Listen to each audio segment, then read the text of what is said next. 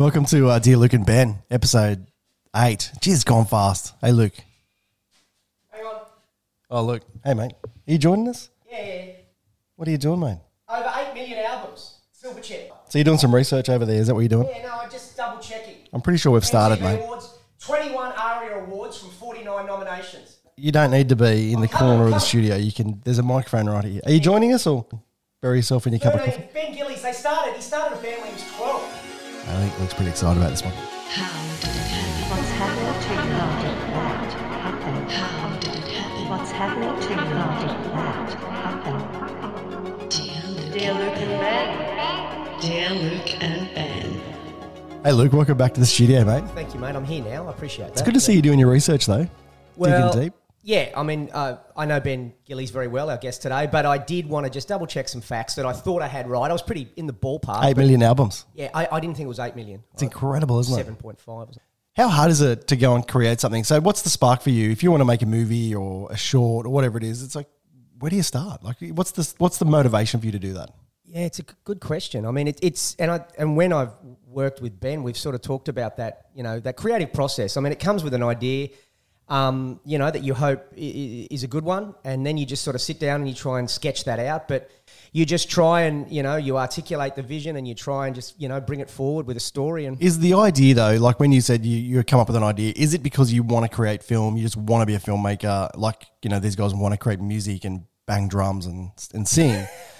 Is that the motivation? Do you go sit there and go, I want to put art out into the world, and this is my medium? Yeah, I mean, I, it was never about you know, like I mean, I, I- remember talking to Ben. They never knew they were going to. He'll probably say the same thing. They never knew they were going to be that famous. You never, you never know how successful you're going to be. You just hope a few people will see it, and you know, you reach someone. I mean, uh, when, when I made Rabbit, it didn't, you know, make Star Wars box office, but I mean, just to have a few people at festivals come up and say, "Wow, man, your, your film moved me." I mean, that's that's Where you've got this knowledge that you can draw from it, from it and go, this is what I learned through that. Yeah, I remember my peers around me at that time, Nash Edgerton and people like that, were just saying make stuff, Make stuff. and go to yeah. Trop Fest and do, do just keep making stuff. Don't wait for that phone to call and somebody say, "Mr. Shanahan, we're ready for you." Mm. That's not going to happen.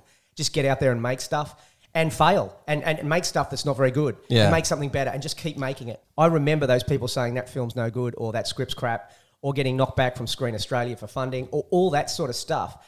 And I think that actually helped me more in Mm, for a sure. really weird way. You know. Yeah, for sure.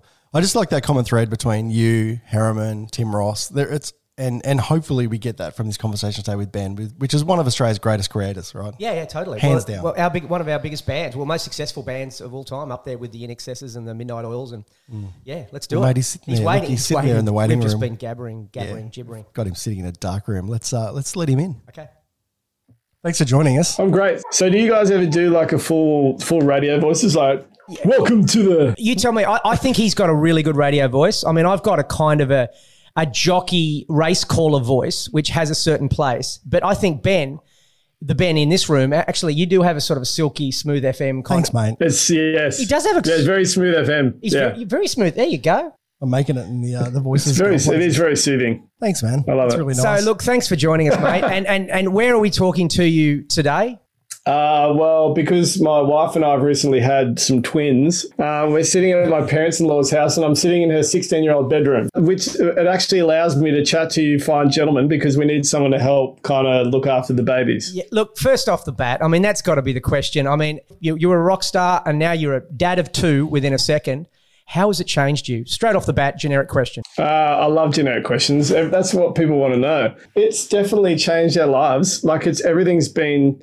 I feel like I've started a new life, a completely new life, which I love because I- I'm pretty smitten. Like I'm just, I'm like I'm an instant proud dad. Like I'm so. You just fall instantly in love with with your kids, right? Like it's Oh, such man. a. It's one of those things where people can tell you over and over. It's like taking a drug. I don't condone, condone drugs, but it's like taking a drug. You can have someone explain it to you time and time and time again, but until you actually give it a go, um, you don't actually really know what it's like. It's the same as a baby.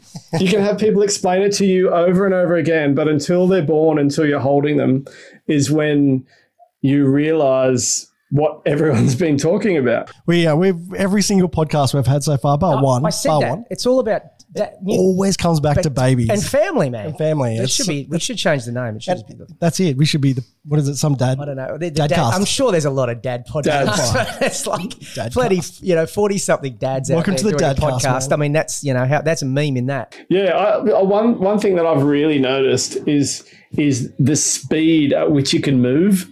Um, if you think something is wrong with your baby, or, or you think it's choking or something, like that's another thing you can't explain. You just you're like the flash. You move so quickly to pick up that baby or to move it to make sure that it's okay. It's crazy. We have a wine glass measure in our house. So baby one was, um, you know, a noise that sounded a bit peculiar. You drop the wine and you run.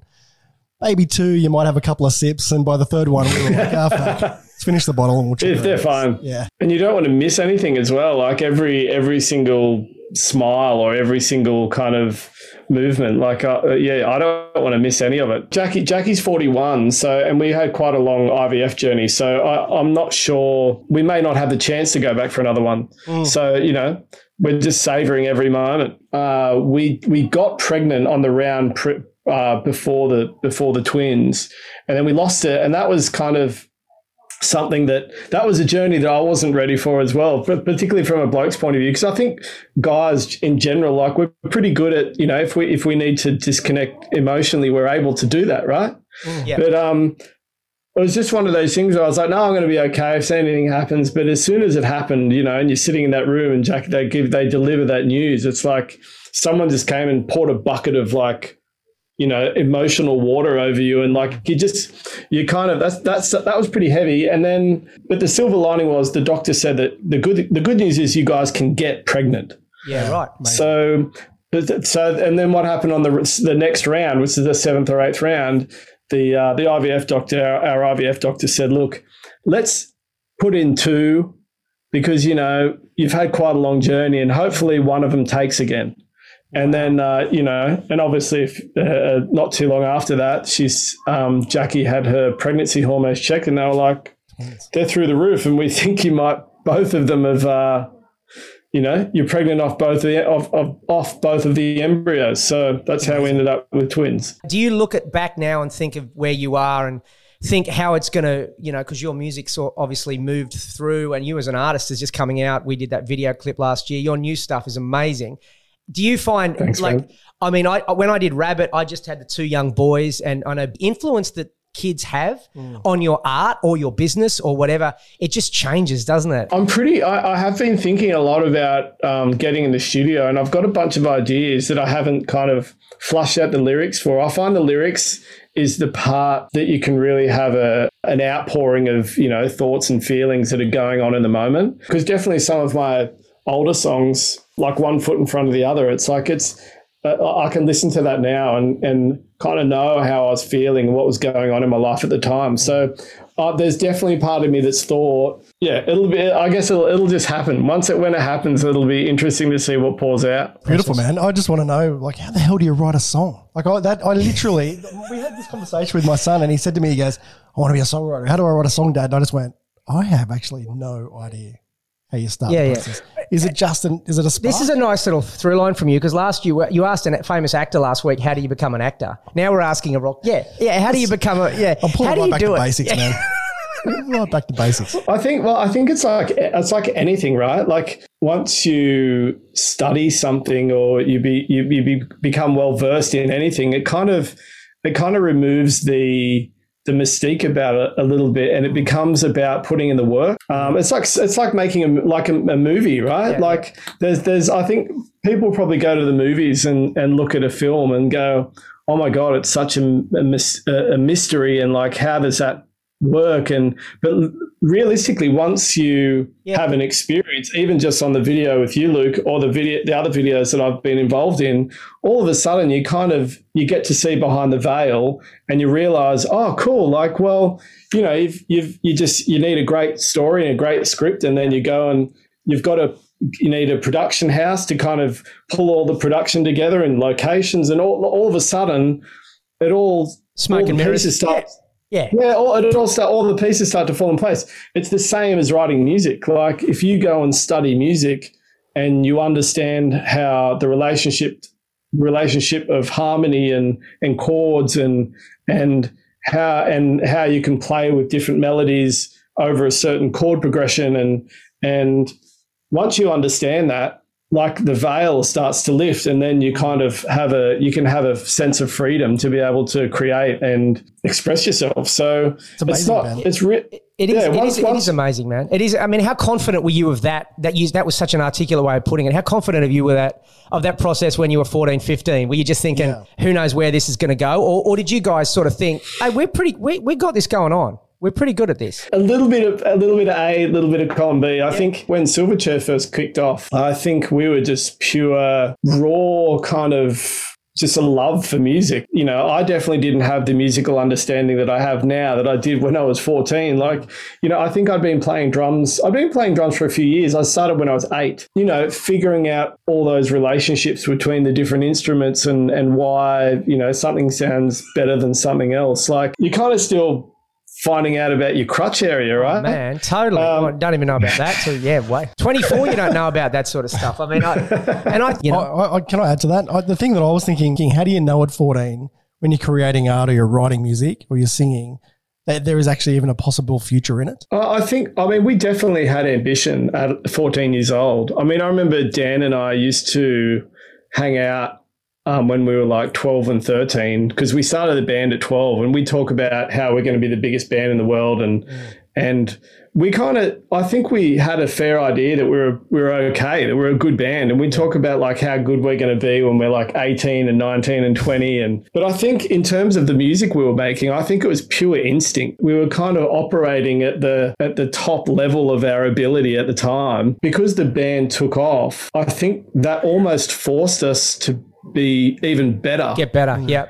you know, because that you, you, you kind of thrust onto this stage that, I mean, obviously we had raw talent that we just, we were completely unaware of, that we were mm. just, you know, we were just going for it and we weren't really thinking anything about it, which also I, th- I think was probably a blessing as well because, Totally. you know, I we do love weren't. that goal though. That goal where you said you wanted to be take on the world. Like I think if you remove that, could you create the same music and the same sound if you didn't have that belief? Maybe I, I I think there's definitely something about believing in yourself. Oh, I mean, you, you can you can start getting into that whole philosophy of like putting you know what you put out to the universe comes back to you and all that stuff. But I you know does I, I definitely felt like there was a part of that at play that we were so there was definitely part of us that was um, determined to to be successful. And we'd always used to talk about like signing a record con- contract. I don't know, but, but for some reason, as twelve year olds, that was the that was the pinnacle. Once mm. you've signed a record contract, like you've kind of made it, and you know you're on your way to kind of conquer the world, like you said. So I don't know.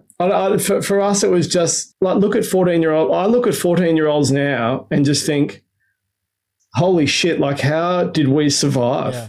Like I look at fourteen year old fourteen year olds now and think they're just kids, Yeah, like completely, really unaware. totally. We we talk about this a lot in our house, and it's probably a it feels like a heavy conversation, but we always talk about you're the average of your five closest friends. So you know if you if your influence is music, so you think about your your friend group at fourteen or fifteen.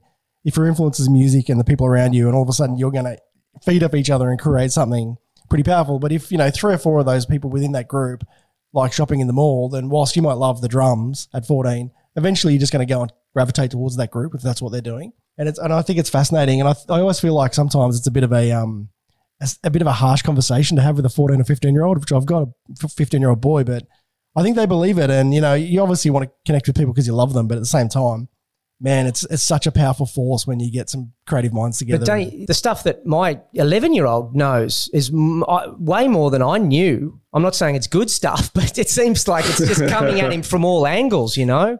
Um, how to Yeah. be, you know, there's YouTube videos on how to be a rock star in three easy lessons, which takes all the instinct out of the way you did it pre internet, pre everything. And I guess that's the, Nowadays, there's just a lot more noise, you know. So it's it's a lot harder to be to be seen and be discovered. And maybe it's actually a lot easier to be seen and, and heard and discovered because, you know, you can create your own audience. Like you don't need, I guess when we, when Silverchair kicked off, there wasn't like, that was one of the mistake, the mistakes before we kind of got into the industry is how, how do you get in front of a record company? Like, I don't know. Who, who the hell knows? Yeah. Like, you know, can you imagine how many people are sending in demo tapes and, yeah, I think, and there was no real way to, except for gigging, like just like a maniac and just playing like you know shows as much as you can. But that even then, like you don't know who's going to come to the show. I guess you'd have to. yeah. You can create your own YouTube channel and create your audience on there, and you've got a, an international platform that you can that you can tap into. And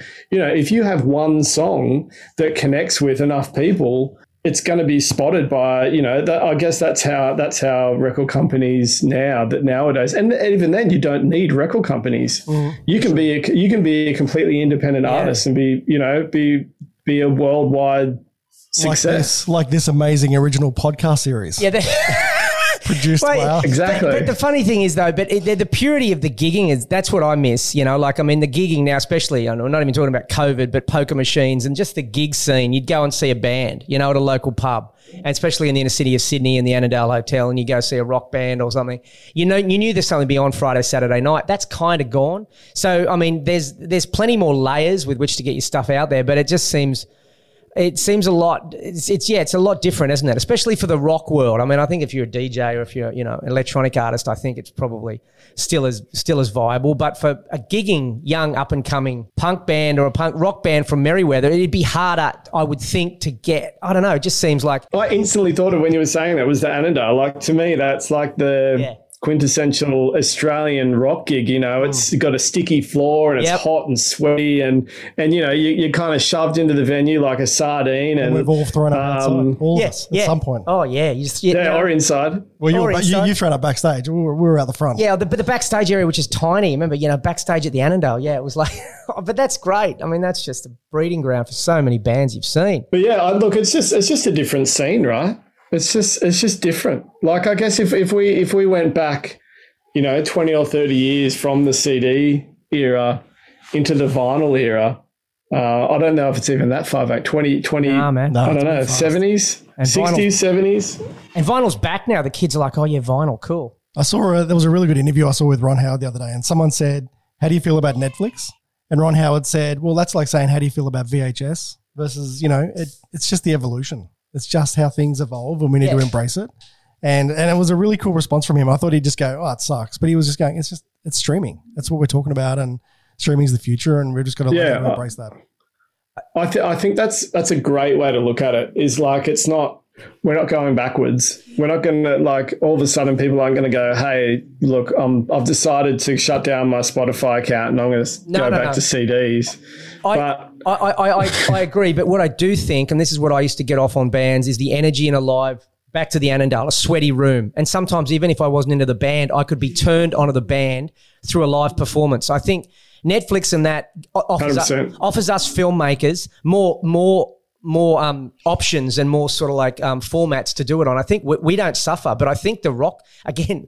I think the rock band that wants to come out to the Annandale and turn on a crowd, maybe not with their songs, but with their performance, their live energy, the front man, the way he jumps around, that has dissipated somewhat. I think you know you can Yeah. you could hear their song, but you're not going to get that energy. And I think I think music so thrives on that. The music I like, anyway, is full of people jumping around. Actually, you- you're right. I did find with personally for me going to gigs and also with playing with Silverchair, you can get turned on to a band if you go and see them live because you can listen to you can listen to an album and you can kind of go, yeah, don't really get Yes, it. yes. Then you you go you go and see them and all of a sudden it just clicks and you go, I get it, and then you're in. And we've had that. So I had that experience myself going and seeing bands, but also we we experienced from fans saying basically reaching out to us and saying, "Hey, we I never really got you guys, but I saw you play here live, and I've fallen in love, and I totally get what you guys do." Yes, that's it, man. That's totally it. I saw plenty of in, in the harder scene too. I mean, plenty of music thrives on that energy because let's you know some of them can't even sing, but you're just taken away by that memory. So even when you listen to it again, you you know you go back there in your head, you know, to where it was and what made you you know turn onto that sort of vibe. Also, I wonder if as you uh, as you mature, if you if you actually just go to less gigs. Like I find that I, I just I don't know if I'm more of a music snob, but like something's got to really excite me for me to want to go and see it. Like I'm not not as I guess I'm not as willing to go and just you know go through the you know work my way through bands to try and find stuff. I really I just want to turn up and have my my Welcome hair to blown back. 40s, and- mate. That's what. That's the forties, man. You'll be going to the Wiggles soon, dude. So that's happens. that's that done. You know, Dorothy the dinosaur. But um, Then so it becomes surfing. Go for a, want to go for a surf? Oh, geez. Oh, I don't geez, It's a not today. It's 400 meters to the beach, mate. I don't know if I can get there. Did you? So, but your, your your evolution too. You've got to talk about how good your music is today. I mean, and and was that music always in you that you've done in the last few years? I think as you learn and grow as a musician, like you naturally just change and you want to explore and you want to try different things. So I've, I mean, say in say in five years' time, I have no idea what kind of music I'll be writing. Um, Lullabies and stuff. But, yeah. yeah, kids' music, I reckon. Yeah, Radio- I did. I did my my, uh, my mate had twins, and I bought him the Radiohead lullabies. Brilliant. Yeah. Oh, yeah. We we listen to the Green Day lullabies. Like all loves them. You know, just Amazing. You can hardly make the song out, but yeah, It's yeah. interesting what you're talking about, Ben, because I know uh, you can't join the dots looking forward, right? You can't sit there and say the rest of the next six years I'm going to create this because when you're creating art or you're creating a business, there's so many outside influences. So all you can do is look back, join the dots looking back, take those lessons, those influences into your future, right? But the future is, is being as present as you can and going, what am I going to create now? Whether it's a brand, a business, a movie, a film, whatever it is, and going, that's the shit I'm going to put out into the world. And it's just got to have a connection with you, doesn't it? Is that pretty much the the most important part? Being proud of what you I think so. hundred percent. I think you just take the sum of the sum of all the experiences you've had, you know, musically or you know, in your personal life, and if you sit down to create something, I mean, you also don't want to think about it too much. You sit mm. down and sure. you kind of draw on all those experiences and just let pour out whatever it is that needs to come out in that moment. Yeah. I mean, that's how I, that's how I kind of approach it. Like, you know, say I'll go into the studio on my own and just I, don't, I have no idea what I'm going to do. You know, you just start playing around. You start playing around with some chords or some some melodic ideas or some beats and stuff, and then if you can kind of lose yourself enough in it, you know, two hours have passed, and all of a sudden you've got like you know a three or four minute idea that could, you know, you, you just you know you've got the bones of a really cool song. Yeah, it's a blank canvas. And I mean, also, too, when you come up with your ideas, too, I mean, we talked about this when we were talking about shooting the clip for one foot in front of the other. What do you think of? You know, what does it make? And we had one before because that riff for Apple Fresh that you wrote was amazing. Yeah. And it was like, so that music, the riffs was still Silverchair riffs, you know, like it was still, it was still that riffy stuff, but it was just in a different style, but it was still that, it was still that Ben Gillies feel. You know, and but, Yeah. but but those ideas you came up with, like when you you know me, you said to me, "Oh, they the one foot in front of the other." It's somebody walking, and yeah, then we'll do it. And we started jamming on that idea. It's just a day in the life, and then we both sort of just said, "Yeah, but he's got hooves on." And that was the that was the he should just he should have just have hooves. What, but and then I think I, which is weird for me, I sort of said, I think "What?" you, s- I think you, you've de- you definitely said he's got hooves. Yeah, he's got hooves, and then we sort of said, you said, what? Why is the hooves? Well, it doesn't matter because I think, and that's the beautiful thing about film clips, and long may they live on, even in this world, because film clips, you can just come up with the nuttiest concept, and if it works with the rhythm and the melody, who gives a shit what you're doing? You know, it doesn't matter. The story doesn't have to go. You don't come away from a film clip going. You know, prodigy, you know, prodigy clip or whatever, and go. What, what did that mean? The way it's been described to me is like in the in the in the nineties and even in the early two thousands, like you know, to be a successful band in Australia, like you know, you had half a dozen boxes you had to tick as like you know, you had your video hits, rage, a few other different things you had to take care Video of. Remember video hits, Benny? But you know, you kind of you got onto those. You know, you got you know you got some key radio guys on board, and then you know you were you were on track to uh, do pretty well. I, I do I do still think that videos are still really important, but I guess they're just I hope you know they are. they're just I really hope they are. Man, I was watching the cricket. What? Ashes. The- Hey, um, You know, with music videos, I, I found I find the ones in the nineties, right? They were kind of guys did really weird and out there videos. Like I don't, I remember some of the Primus videos, Oh, like Primus, were my favorite because they were they were so out there. But so I find now the videos they almost have to be shocking or something, or they, they need something to make them shareable. And I just think about that Cardi B one where it's just like all asses and Yeah, pussies and yeah, like yeah, yeah, you yeah. know. It's just like you kind of still watch that one. I pitched on that. Yeah, no, I didn't get it. Yeah, I, I had a totally different, totally different treatment for that one. So Ben, when so everyone I've ever met in in my lifetime has a song or an artist that they go to for comfort, right? So it's just going, well, Yeah. that's the band. Does that happen with you? If you're an artist and you're making music that comforts people and changes their lives, and I don't know if you've ever thought Yeah. about that influence that you've had. yeah. Who does that for you? Like, does that happen to you? Yeah, man, Led Zeppelin. Yeah, right. Yeah, Bonham, Bonham. We should, Yeah. everyone knows your, your, your one of your boys is Bonham, obviously after John Bonham, the Led Zeppelin drummer. So yeah, there's, That's there's obviously a pretty big influence there. I, don't, I had quite a, an, an eclectic taste when I was quite, when I was young. I mean, I gravitated to rock music, but um, I discovered my dad's vinyl collection, um, and I just started kind of going through that. And I remember my dad was saying to me, say when I was 10, 11, and 12, he would kind of kept saying like, Ben, check out Led Zeppelin. Listen to Led Zeppelin. Listen, I was like, yeah, whatever, old man, you don't know what you're talking about. And then I had this one moment, I'll never forget it. It was this song, it was the song Nobody's Fault But Mine. And we are in uh, the, the the lounge room of the house that I grew up in, and Dad put it on, and he fucking cranked the shit out of it, and it just I just had this light bulb moment, and I was like, oh, I get it. Yeah, I wow. get it now, and I just went in this hole, this Led Zeppelin hole that was deep, and it was dark, and I loved it, and. And um, and I just I just became obsessed, and it kind of it became Led Zeppelin just became such a musical foundation for me that it shaped it almost shaped and I think it kind of shaped a lot of Silverchair stuff because of you know I, I I- for all the drum parts that I wrote Yeah. for the for the Silverchair stuff I drew so much on John Bonham and and that obsession and like I remember I remember listening like I'd watched like the song remains the same video Yep. um, you know, it was a VHS. Um, I remember going to school and I'd, I'd watch I'd watch that VHS of you know Led Zeppelin, and Yep. you know sometimes I'd fast forward to the the John Bonham solo, Solos, and yeah, for classic. you know, yeah, man. So um, Was that when you were starting? Did did Chris and, and Daniel have the same idea, or was that just something that you that was more your your little world of the of the trio? Yeah, I think. Look, I, I think Dan and Chris definitely liked Led Zeppelin, but I think that kind of that obsession and that kind of the the, the deep love was definitely my thing. That's the spark, hey? It's so interesting because there's two things you said there, and I'm no bloody psychologist, but a, a psychiatrist. Which one is it? Oh, both. Yeah, Both. both. But I think yeah, of, both. The one's medicated. Yeah, there you go. right. Give I'm out far drugs from- for one. Yeah. I'm far from far from either. But I, I love that that idea when you talked about you know as a kid you've got this spark which is Led Zeppelin, and then you've got this belief that you can go and conquer the world. It's pretty rare, man, as a as a kid. So it probably comes back to family, and you talked about your dad saying, "Fuck, man, you got to listen to this, and you're gonna do it, and you're gonna listen to it." I always talk about that a lot about the influence that music has, not just current music, but going back into our history, like Otis Redding and whatever it might be. And yeah, I feel like it's so important, man. So how important was family in that in that journey?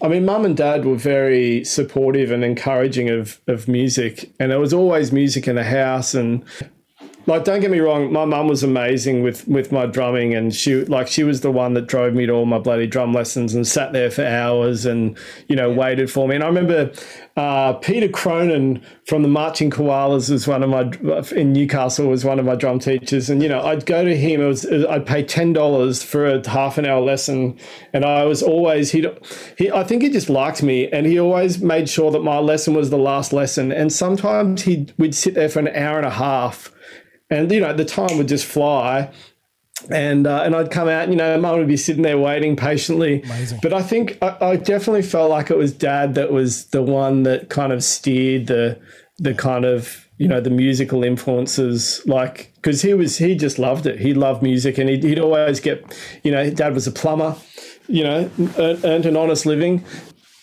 He'd get home from work every day when I was really young, and you know he'd always have music on. Like if it was in the garage or in the house, we had a stereo in the in our lounge room that Dad had basically wired up.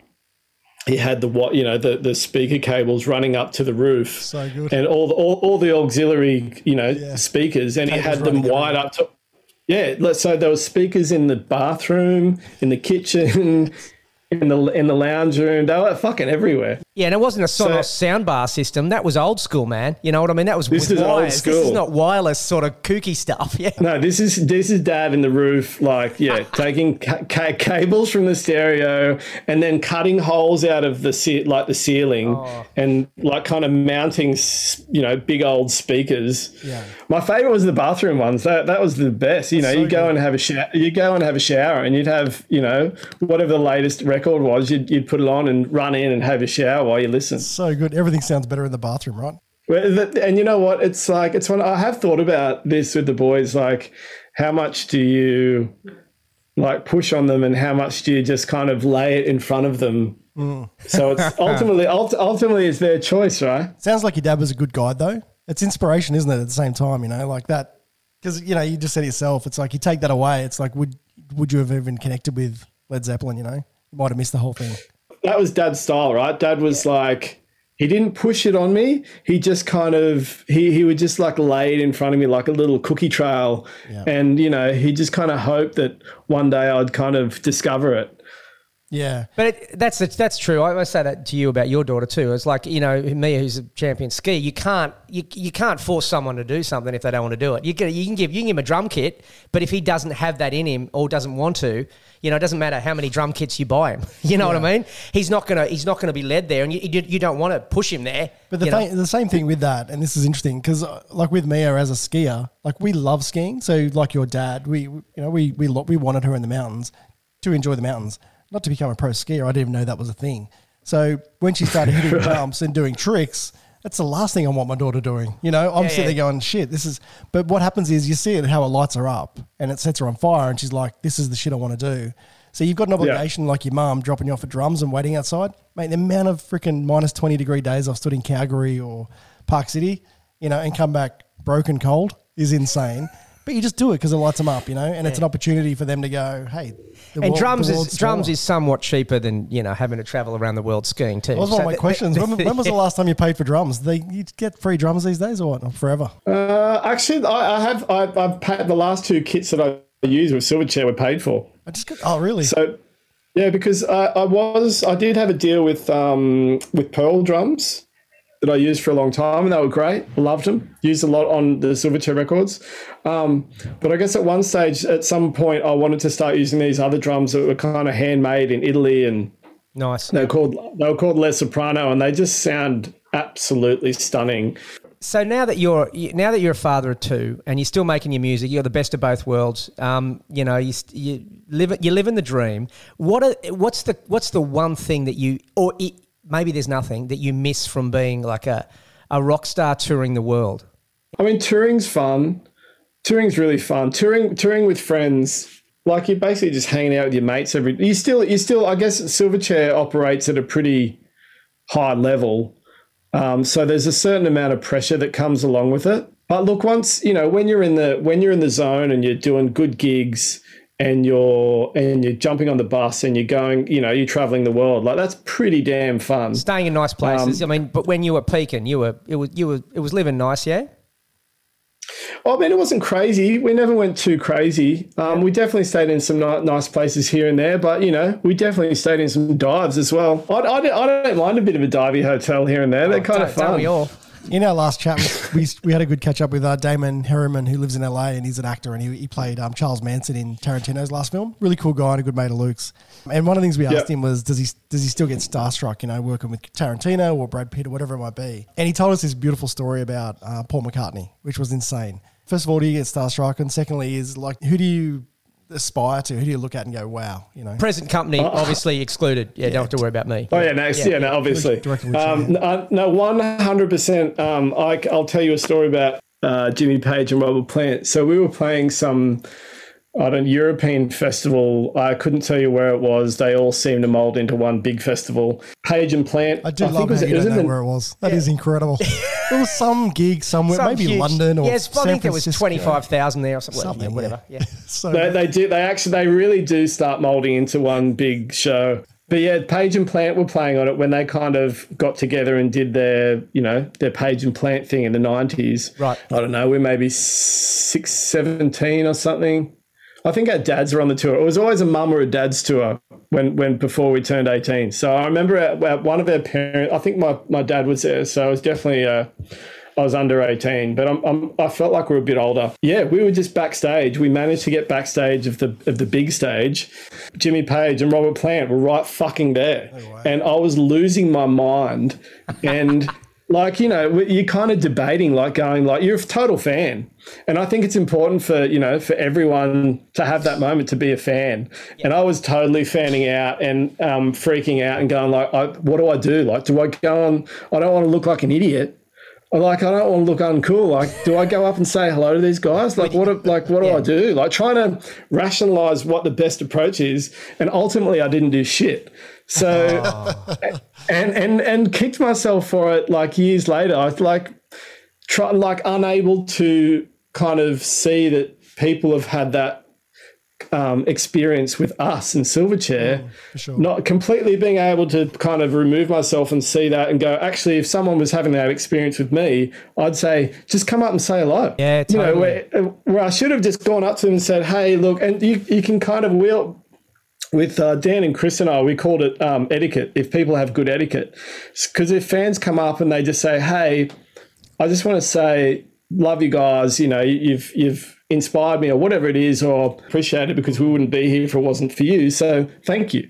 Yeah, it's amazing. So, so yeah, I wasn't able to uh, put two and two together and just walk up and say, "Hey guys, you changed you changed my life. I love you for it. Thank you very much. The music I fucking mean, rocks. you're saying you were have a good have a good show." Yeah, you were under 18. Maybe a couple of years later, that would have all changed. If you were, say, 20 or Talk, something. talk or, about who's the lead singer of Choirboys? Who's that?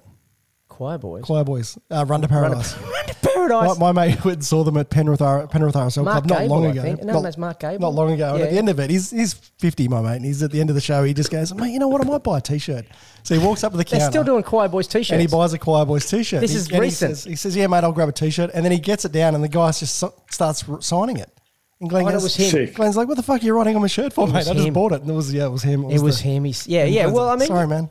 Yeah, Etiquette. etiquette, etiquette. That's brilliant. But I mean, I did that with George Miller, who did Mad Max, you know, and like, and I, I was, this was only about, I only first met him, uh, I think, after film school.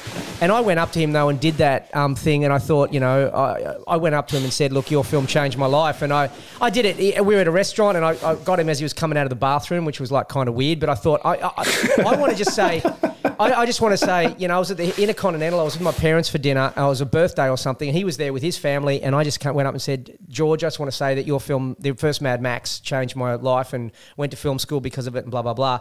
And he said, "Oh, thank you so much. What's your name?" Yeah, we chatted for about 20 seconds, but I'm so glad I did. And I mm. think you're right though, it's etiquette. If you went up and you were screaming groupie and, you know, you're just being a dick and disrespectful and, you know, sign that and throwing stuff in there, that's different. But if you just mm. say, look, and he walked away and I'm sure he's had lots of film students go up and say that to him, but yeah, it was, it was nice. And I think I, I felt better for saying it. And it, people that make that art, like you said, like, I don't know, they, they should be, that's, they deserve that. Yeah, and you know, but you know what? Actually, it was I was thankful that years later, probably uh, not many years later, probably four or five years later, uh, we were in Brazil and we were playing. I'm not sure. What, I'm not, not sure if it was Rock in Rio. We were there playing, doing something, and someone that had worked with, I think it was Kevin Shirley, who did the first Silverchair record. He'd worked a lot with Jimmy Page afterwards.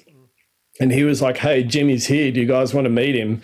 And at that stage, I was like, "Yes, Yeah, I yeah. definitely want to meet this Yeah, man." right. So we went and um, we went and hung out, and you know we chatted with him for like five or ten minutes, and but he was did. cool. Yeah, good, good. So you did, you did have that moment. Oh, that's good. That's good. Are you, uh, are you sitting in a beanbag? No, I'm sitting on a bed, so I had to kind of my my legs were crossed, so I had to kind of straighten them out because I think I was starting to lose some circulation. Sounds like a. Is it a, There we go. Is it a waterbed? You sit on a waterbed? Remember the waterbeds in the nineties? Oh, I had a waterbed. Yeah, there you go. Can I just say I too? you- I mean, you know, you know that we're down the we're down the, we're down the we're, we're down the coal coast, and, and you're still in Newcastle, and I think that's so awesome. You know, because Newcastle, you stayed in Newcastle, and now Newcastle's got hip again. Yeah, you know, you. Newca- Newcastle's fucking sick. I know, but you- Newcastle's so good. But you guys have always stayed there, yeah? Did you ever come and have a stint in Sydney, obviously outside touring and stuff, or Melbourne or anywhere? I, yeah, I did two years in Sydney, and um, I literally, I remember I was just so stressed. Yeah, wait there that I just Newey, that's yeah. when I was like, yeah. I mean, I really like Sydney, and then obviously, like just through Jacqui doing a TV show, I've been, I've spent a few years in Melbourne. Melbourne, yeah. But yeah, look, I'll always come back to Newcastle. It's just so, it's just the perfect mix of feeling like you're plugged into the multi-core, but also like having a really relaxed lifestyle and not being stressed. Uh-huh. Hey, you know, you know what you were saying before about your five, your or your closest friends. Or what were you saying about how the average they kind of help mold who you are? Yeah. The funny thing is, I think I think the fact that you know that that Luke and I connected, and then you and I have had our chance meetings. I do think that goes beyond those. I I, th- I do think those really close friends definitely mold, you know, kind of mm. says a lot about who you are. But I do think, you know, if you're supposed to meet someone, you'll end up meeting them. Totally agree. And also, there's people that back to that point of knowing where you're going to be when you're 14, where you're going to be in 34, 44. I mean, there are people that I don't see anymore that I just, it's just you move in different, you move away, you know, you move into different things, you know, and that comes with kids and Yeah. comes with where you go artistically and where you move to. And, Or the world becomes flat. Oh, the, that's the, We've got, we've got a lot of flat Earth friends. Okay, we, we don't have many flat. Is there heaps, heaps of them. They're popping up everywhere. one or something? One just feels like But I just, we need to get him on. But anyway, he's coming yeah. on. Best gig you've ever Alright. done. best gig you ever remember doing? Rock in Rio by Country Mile. Really? Well, you remember the name? Yeah, Rock in Rio. Just was that based on audience, just vibe, sound, how you played, everything? Everything. Everything. Um, it was to 250,000 people. And uh, it was the craziest thing I've ever seen in my. It was the craziest thing I've ever seen in my life. And um, we second headlined on the last night to the Red Hot Chili Peppers. So what year is that? Yeah, so what, d- what what of your albums have just come out? Where where what where, where are we in the Silverchair timeline? I think I was like 21, so that's like 20 years ago. So that's you know, Two hundred fifty thousand. You were like, you know, that, that's a, it's, it's a nice size room. You know, two fifty thousand. It's pretty crazy. You know what? If you cool atoms down to it to like a certain temperature, they start acting as one organism or Yes, something, oh, and they moving. as Yeah, yes, yes, yes. Yeah, yeah. So uh, an audience of 250,000, it kind of looks like that. Like it almost, they One almost thing, start, they beca- yeah, it's almost like one organism that's like moving around like a, like an ocean, like an ocean. It's crazy. Did you? I mean, you, and you've got shots. I mean, obviously, you you must have so many photos. You, did you get the, the camera, the phone out, and just Couple like of selfies. couple of? I mean, just hello, hi, hi mum. I mean, that's like nutty stuff. I don't even if I don't even know if there were. What was the what was Nokia, the Nokia 5110, mate. Hell, it had a The Nokia- snake. yeah. Didn't have a camera. Nokia fifty one. It would have been a Nokia. Yeah, a Nokia. I probably yeah. had a little ca- little Canon kind of like um, handheld camera.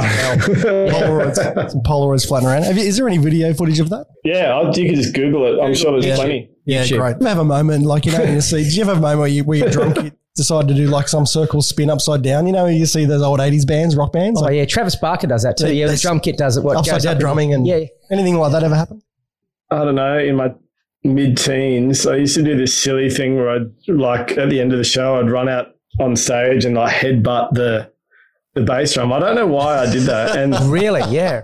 That is yeah, I probably I probably gave myself some concussions from it. But I, don't- we used to put like a little nick in the front skin. So I'd go through the front skin. Wow. would have made mum very proud after all those drumming lessons. She just sees. Yeah, I don't know. drum kit, go- Yeah, go through a that's right. I was going to say I don't actually don't know the point of that. Who am I listening to right now? Um, oh fuck, I'd have to check. Where this guy, this guy next to me sends me like uh, himself singing Kenny Rogers, "Ruby, don't t- take your love to town." Like, like that's who he listens to. So there's no. A few red wines. You don't have to look up a hip artist. Yeah, no, we listen to you know we listen to all types here. Yeah, islands in the stream. Islands in the stream. Yeah. How does it go? So give me a little rendition. Islands in the stream. That is what we are. No, No one in between. How can we be wrong? Sail away. Yeah, that's it. That's it. That's it. Two and Good. Yeah, beautiful, beautiful. Nice we got there. there, man. We got there. That's you, you almost harmonised. That was lovely. The way he was looking in my eyes made me very uncomfortable. Yeah, that was a bit weird. Made, made me feel uncomfortable. Actually, it's fair enough. I thought you were about to kiss. Yeah, um, so the uh, what it is. apparently he was he was in the studio and he'd cut that track and he um and he just felt like it was missing a certain little something and they were like oh we need a female singer on it and Dolly Parton just happened to be like downstairs or in the same building and it was like hey Dolly do you want to come and sing on it and then she went and sung on it and yeah just like that So it's kind of coincidental. It's not like sort of like this beautiful fatalist. Yeah, right. Okay. Mm. Just she happened that to be wasn't- there. But, but nothing's that memorable. No, nothing's as memorable as the '90s. It's all you have got to say, man. You're not dissing the, the naughties or the, t- but the, but it's crap. Music's crap now. I think we can say that. Can't we? well, there's some good stuff flying around. Yeah, there's not much. nothing's as Green Day. memorable as the 90s that's a good call though Well, it, it's just it seems like that's everywhere. Uh, you know that you know it, I'm stuck there. Are we stuck there because of our age? Is it I just don't a know. I 40s put on the best of Soundgarden the other day, and I saw Chris Cornell, and I'm just like going, "Who's Chris Cornell? Who's who's the 2021 Chris Cornell? Yeah. yeah. Ex- where is That's he? a good point. Okay, where's where is she? I don't know. So There what- Yeah, he's, he's not disagreeing. Yeah, either. yeah. You know. What's- so I'm not just yeah I'm not no no I'm going I'm running with it Mate, what's uh, what's Ben Gillies doing at 50? What do, what's happening in 10 years' Oh. time? Jesus Grommy's a 10. I kind of maybe I'm going to like soccer matches and Oh, soccer dad. Play- yeah. Maybe I'm like a soccer dad, but I'm, I'd like to. I'd like to. I, I kind of. I met this guy once that was like he was successful and he made some really decent money, but he basically was telling me like his whole life he was a soccer dad, and then he he kind of in in he was older and he discovered like partying and and going out and like kind of changed his life to be that guy. Yeah. And I said to him, I was like, and I was actually said to him, I was like, dude, there's nothing wrong with being a soccer dad. Dude, No. that's sick. Em- embrace that shit. Like that's that's a that's a happy life, you know. But um, so I, for me, in ten years, let's say that I'll be hanging out with my family, traveling, and still making music. I'll go one it. further. Let's just back that right up. There's nothing wrong with being a soccer coach. I, I coach the under 10s, the under 9s, you know, like go one further. Don't just, don't just be on the side. Wear, wear a whistle, get some cones out and a little couple of pop up goals and see where you go with that. How's, Okay. the, how's the Hemi going, man? How's the Hemi? Damn, he's not going to. The ACL's He's not going just too well. he's only just started walking. money. The nine year olds are brutal, man. Yeah. And do we like as do like do you know much about soccer or Oh, mate, I, I, I don't. Mate, what? I was actually thinking this earlier, Ben. Ben I, know- I know a lot about he soccer. doesn't know anything about soccer. Man, I know a lot about soccer. I know a bit about cricket. If you want to talk cricket, we can talk cricket. Yeah, I could, yeah, that's it. I could, I could probably do a cricket coach, you know, for, for the kids team. But I'd, I'd like if I was doing a soccer coach, I'd be like totally. I'd just be like, yeah, pull out the witch's hat, you know, a whistle ball, like it's okay, a ball and a goal. run up there. Yeah, there's not there's no shot. It's a ball and a goal. You know, Mate, I get was it actually thinking earlier when you were talking about walking around Newcastle. I was thinking, have you have you ever played sport? At which part of your life did you go? I'm going to just start hitting the cricket ball. I around?" played. I actually played cricket for I think it was like seven years. Yeah, right. Like when I was young, and I loved it. And I was, um, and I I wasn't too bad at it. I was pretty. I was all right. Oh, here you go. Imagine, here you go. imagine the Here sledges. Imagine go. the sledges as you know Ben from Silverchair comes out about in the under 16s, and you've And got you- I like sweated. a that million- long a million hair. That albums. long hair. Yeah, you know. you can't say anything to you. You got a million albums sold, and someone's bowling at you. You're like, fuck, mate, bowl wherever you want. I couldn't give a shit. I sold a million albums. pure massacre. It was a pure massacre. you know, I was actually I was actually thinking the other day. I wonder, I wonder if there's a like a like a comp that I could get into just to start, Really? you know, throw the throw the arm over again, have a bit of a we bat. That'd be good. That'd be good fun. Well, there you go. My brother owns a cricket label, so if you need any cricket bat, let me know. I'll send you one up. Yeah, he, and he's got. He, he used to play cricket too. It's just been a running thing. We're going all the way through because he's trying to turn. ev- I mean, everyone. as- Well, you're Australian. You love cricket, so but I'm thinking about making a comeback too, mate. So next, Yeah, I they- tell you what, every year I play a charity match in Bowral, I'm going to give you a ring next year. You can come down and there play. is a Hey, let me know. match. There's Yeah, a I'm charity in. match. There you go. it's for rare Cancers. Ben Gillies opening up. Always fun. would he open the batting? You think? Hey, Viv Richards played. I'm no bowler. Gill- I'm a bowler. You're a bowler. Oh, really? Yeah, outswing. That little outswing. Yeah, Outswingers, eh? a There big big there you go. outswing actually. Big outswing. Just have a good think about that comment, Ben. So you you were a bowler. At 42, the body doesn't work the same. I want to see you pull up the next day after 12 overs in the Mate, I- I'll be I'll be happy to give. I'll be happy to throw the arm over. That's good. Let's go. That'd be so good. Done. Let's organise a little cricket match. Mate, thank you for your time. You've been very generous. It's um it's been a buzz. Oh no, worries. it's good fun. Thanks, man, for coming. Thank you so much, mate. So appreciated. And um, you know, you're keeping the you keep your art and your music just keeps Just us. keeping Luke Shanahan in business. For music, obviously YouTube. Check out the video that Luke and I made. Yep, check out the video. There's a bunch, but all your latest videos are fantastic, and all your music's great, man. And it's just been such a wonderful evolution and stuff from your early f- f- from 14 to 40. I mean, man, it's like an incredible, prolific body of work you got going. Thanks, man. Thank you, buddy. Well, I feel better now. Thanks again for joining us for this episode with Ben Gillies, episode 8 for Dear Luke and Ben. Uh, real buzz. Luke. Luke? Yeah, mate, I'm just doing a rap. Yeah, I've got it. I just had to. Yeah, I had to move the car. I'm just doing a rap, mate. right. You got to move the car. So, yeah, Luke's leaving the studio. He's done. You know. to the other reps too. Go back. Tell them to go back. to the other episodes. Have a good listen to the other episodes. There's some beautiful conversations there, some magical conversations. So please go back. Thank you again for joining us and listening to the podcast. We really appreciate it. And we'll see you next week with Myth. See ya.